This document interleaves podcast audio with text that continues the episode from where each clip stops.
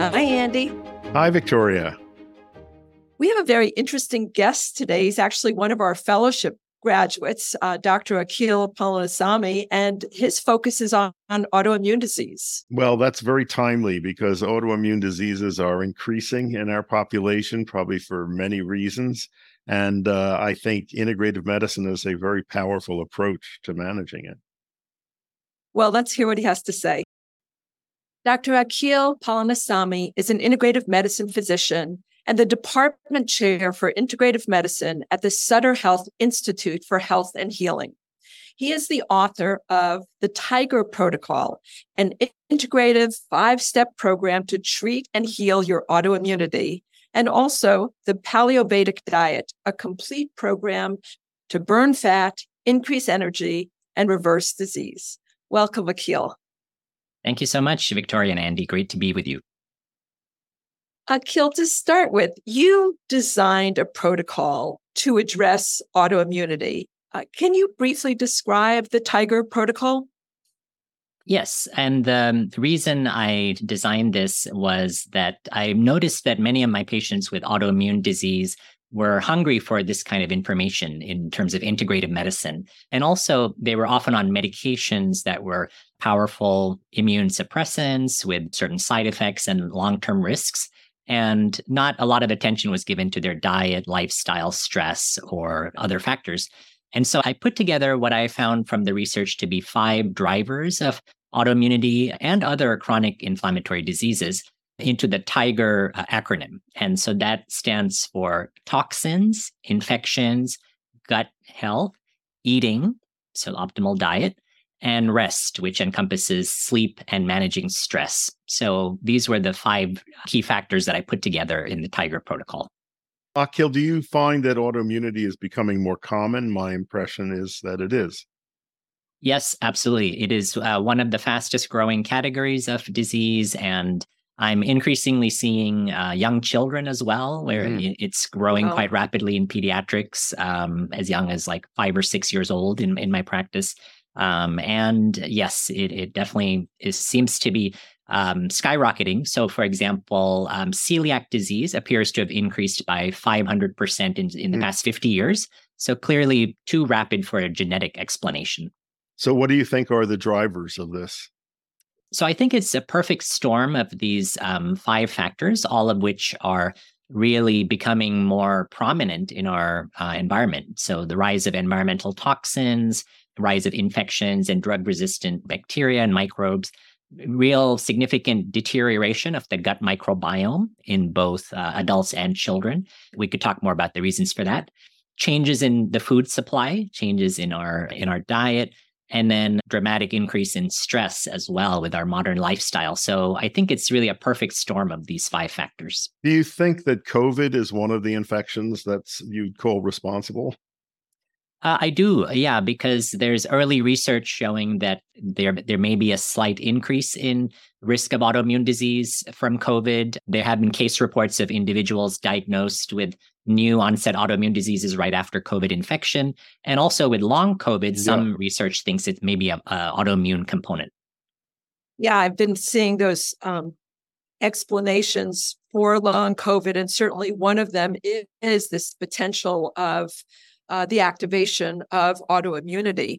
I, I want to get back to the T, uh, which is toxins. Um, I know that uh, this is something that I've focused a lot um, in uh, my professional work. Andy has spoken a lot about this, but um, why is it that toxins trigger an autoimmune reaction?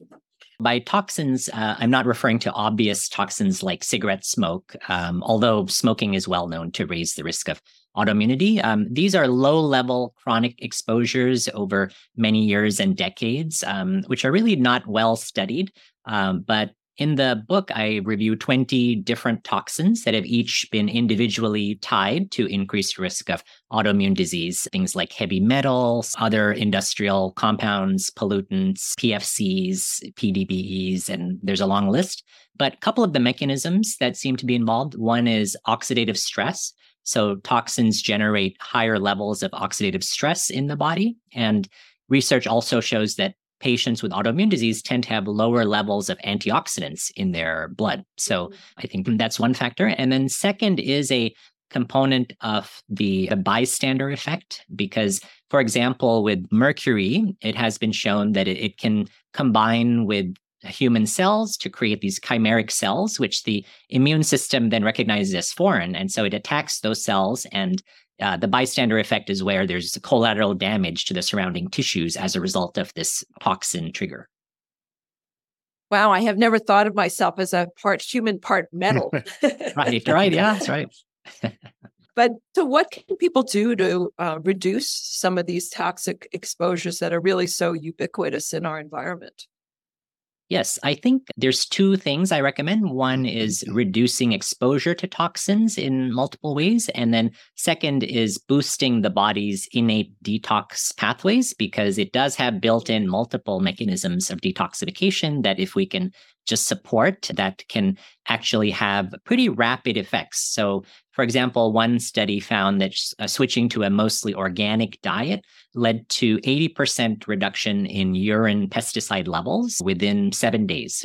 And another study found that reducing exposure to flame retardants, so clearing dust in the home, which often contains this, and then hand washing, because often that's hand washing before meals, that's a, another mm-hmm. source of it. So that reduced the P D B E or flame retardant levels in the body by about forty-five percent in just three days. So I think that reducing exposures can have rapid effects. And then I also recommend boosting detox pathways. Andy, I know that you've had a chance to experience some of the Ayurvedic Panchakarma, which is the, the detoxification yeah. protocols, which are really, I think, most intensively designed in Ayurveda compared to maybe any other traditional uh, system and conventional medicine as well. Uh, maybe you could speak a little to your experience and, and what you think about those for modern use. Well, I mean, uh, some of the components of that are steam baths to increase sweating, drinking lots of fluid to increase urinary excretion, really eating a, a very clean diet for a period of time. Uh, detoxification also includes massage techniques, mm-hmm. which is not very cost effective in this country because often they'll have six people working on you at the same time. But I think those are the major components. Ayurveda is very focused on accumulation of waste in the body and ways of getting rid ways of getting rid of it. And I also have found one of the areas that Ayurveda is particularly effective in is treating autoimmunity.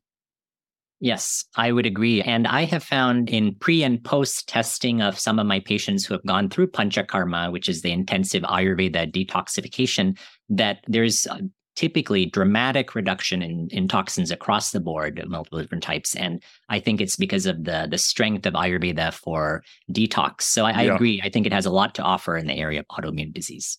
In my experience with autoimmunity, I've always been struck by the prominence of the mind-body component. Yes. Uh, and have found mind-body uh, methods very effective in managing autoimmunity. I assume that's included under your R at the end of Tiger. Is that so? Yes, absolutely. Stress is established to be a trigger for the initial diagnosis of multiple autoimmune diseases uh, and also a driver of flare-ups and exacerbations mm-hmm. once one does have an autoimmune disease. So it is a, a really huge factor. Andy, you've written uh, in some of your books about really interesting um, beginnings of what we consider autoimmune conditions like rheumatoid arthritis that responded uh, to reduction in stress. Uh, but how do you think about the underlying mechanism of what's happening that makes you susceptible? Do we become chimeras in this particular part of? Well, immune phenomena are so responsive to changes in mental state. The demonstration that hypnotic suggestion can make warts fall off, that's an immune-mediated uh, phenomenon, or prevent blisters from forming in people in trance who are touched with a piece of hot metal. I mean, we've known those things for years, and it's it shows that the immune system is very responsive to uh, interventions at the mental level. Mm-hmm. So, Andy, do you have a favorite um, way that you suggest to people who may have been diagnosed with an autoimmune disease to activate their uh, natural immunity to use this mind-body connection? Well, my favorite technique, which I can't always do, is to introduce a patient to someone who has their condition who is now well. That can yeah. override a lot of medical hexing that they may have been exposed to. And many people don't believe that they can get better. And to see someone that has their condition who is now better can be a very powerful way to change that mindset. Yeah. How about you, Akil? What do you do mm-hmm. with people around the mind-body connection?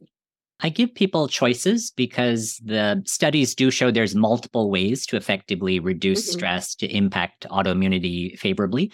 I'm a big fan of meditation. I think there's uh, mm-hmm. excellent research on the neuroplasticity effects of meditation, how it boosts mm-hmm. both gray matter and white matter, reduces age-related atrophy uh, of the brain, and promotes beneficial gamma brain waves and multiple things. So if a person is open to meditation, I encourage that. But if not, I tell them there's other alternatives like being out in nature, doing psychotherapy, you know, counseling, biofeedback, guided imagery, mm-hmm. uh, journaling.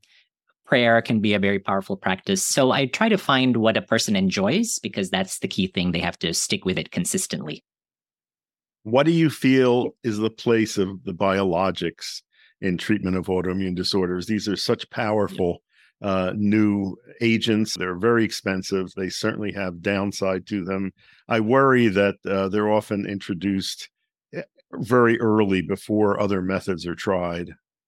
Yeah, I do share your concerns, and I think these are very powerful immune suppressants, and so they carry long-term risk of serious infections, in some cases, increased risk of certain cancers. And yeah, and I agree. I, I think it's better if they are kind of a second or third line uh, rather than the very first treatment, although increasingly I'm seeing in my patients that are, they're recommended biologics as a first-line therapy, I know, like, right. which is, yeah, which is unfortunate because there's so much else that can be done in integrative medicine. And even in with regular conventional medicine, anti-inflammatories and other things. So I, I agree. I, I think I am concerned about that.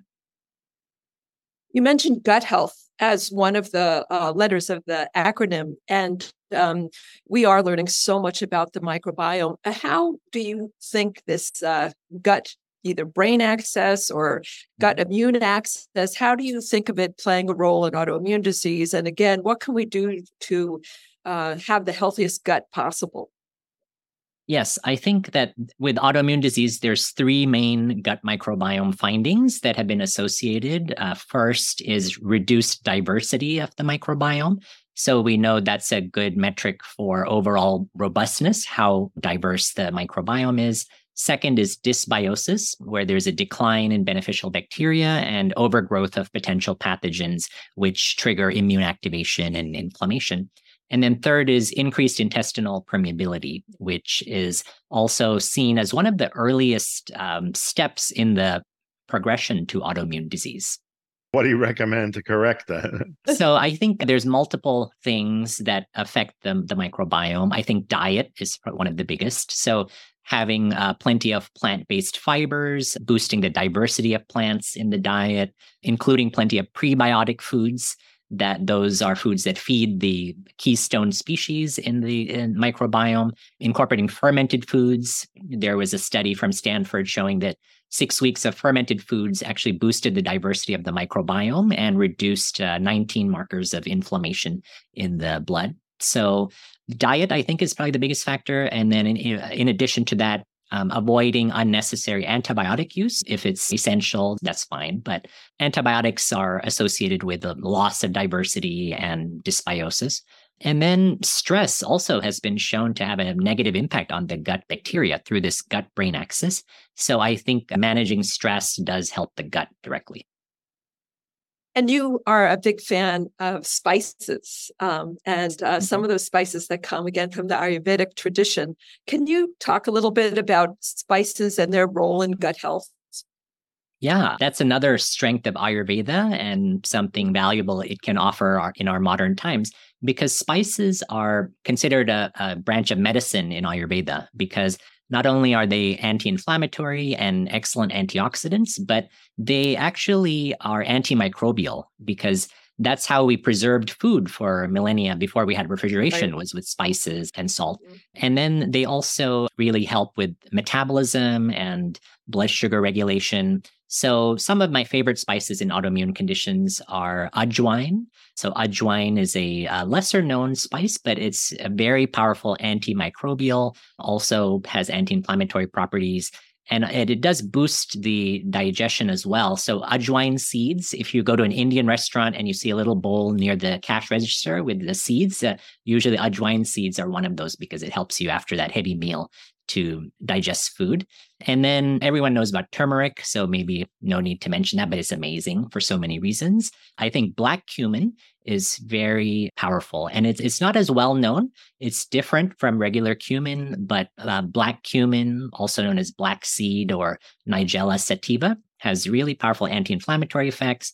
Um, in fact, there was a randomized placebo-controlled trial in patients with Hashimoto's thyroid disease showing that a month of taking black seed oil uh, actually lowered their antibody levels, um, improved their thyroid hormone levels. So I think black cumin is another one I would emphasize. And do your patients incorporate these in their food, um, or do you have them take them as supplements? Yes, for most people, I think getting them through foods is effective because, so with black cumin, for example, I recommend people put it in a, like a peppercorn grinder and just grind it like mm-hmm. you would black pepper over dishes. Mm-hmm. I think with turmeric, it's really uh, best to get it in, in as many different forms as you can. I think like cumulative lifetime intake of turmeric is probably an important health uh, factor. And then with a lot of these spices, they're designed for cooking, culinary use, so those quantities have measurable effects. In one study, one-eighth of a teaspoon of clove powder actually reduced markers of inflammation in the, the blood of um, healthy adults. So that's just a pinch, one-eighth of a teaspoon. Mm-hmm. So for most people, I think just incorporating it in the diet is what I recommend. How open do you find rheumatologists are to this approach these days? Mm-hmm. Is that changing? I think it is changing slowly, yeah. So in our medical group, Sutter Health, which is one of the largest medical groups on the West Coast, the rheumatologist actually came to us in integrative medicine and asked if we could do a presentation about uh, oh, some great. of the things that are helpful and uh, to their their group. And and they've started to refer more and more patients to us. So even though they themselves don't use integrative medicine, they're increasingly open to it. Good. Victoria, we've had a, a fair number of rheumatologists come through the fellowship. Is that yeah, so? We've had about forty. And uh-huh. um, I'll just say this, uh, if any of our listeners are rheumatologists, we actually have a full scholarship that was awarded mm. by two wonderful donors for rheumatologists to do our integrative medicine fellowship. One of the things I think integrative medicine is really good at is um, interrupting a process early on. So sometimes we have someone who comes in and they tell a story and you think, well, they don't have rheumatoid arthritis, but huh, it sounds like they may be moving in that direction, or ulcerative colitis or something else where they don't meet all the criteria, but you sure are worried about them. And I think this is a place where integrative medicine can be especially effective at uh, stopping something, mm-hmm. reversing something. Has that been mm-hmm. your experience?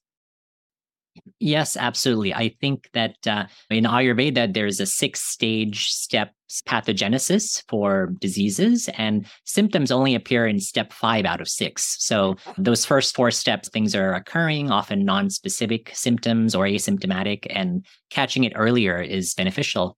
And with autoimmune disease especially, we know it develops slowly over Uh, in some cases, ten, twenty, or even thirty years. So, for example, with rheumatoid arthritis, uh, a study found that you could detect the rheumatoid factor autoantibody in the blood, in some cases, twelve to fourteen years before the pe- person was diagnosed with rheumatoid arthritis.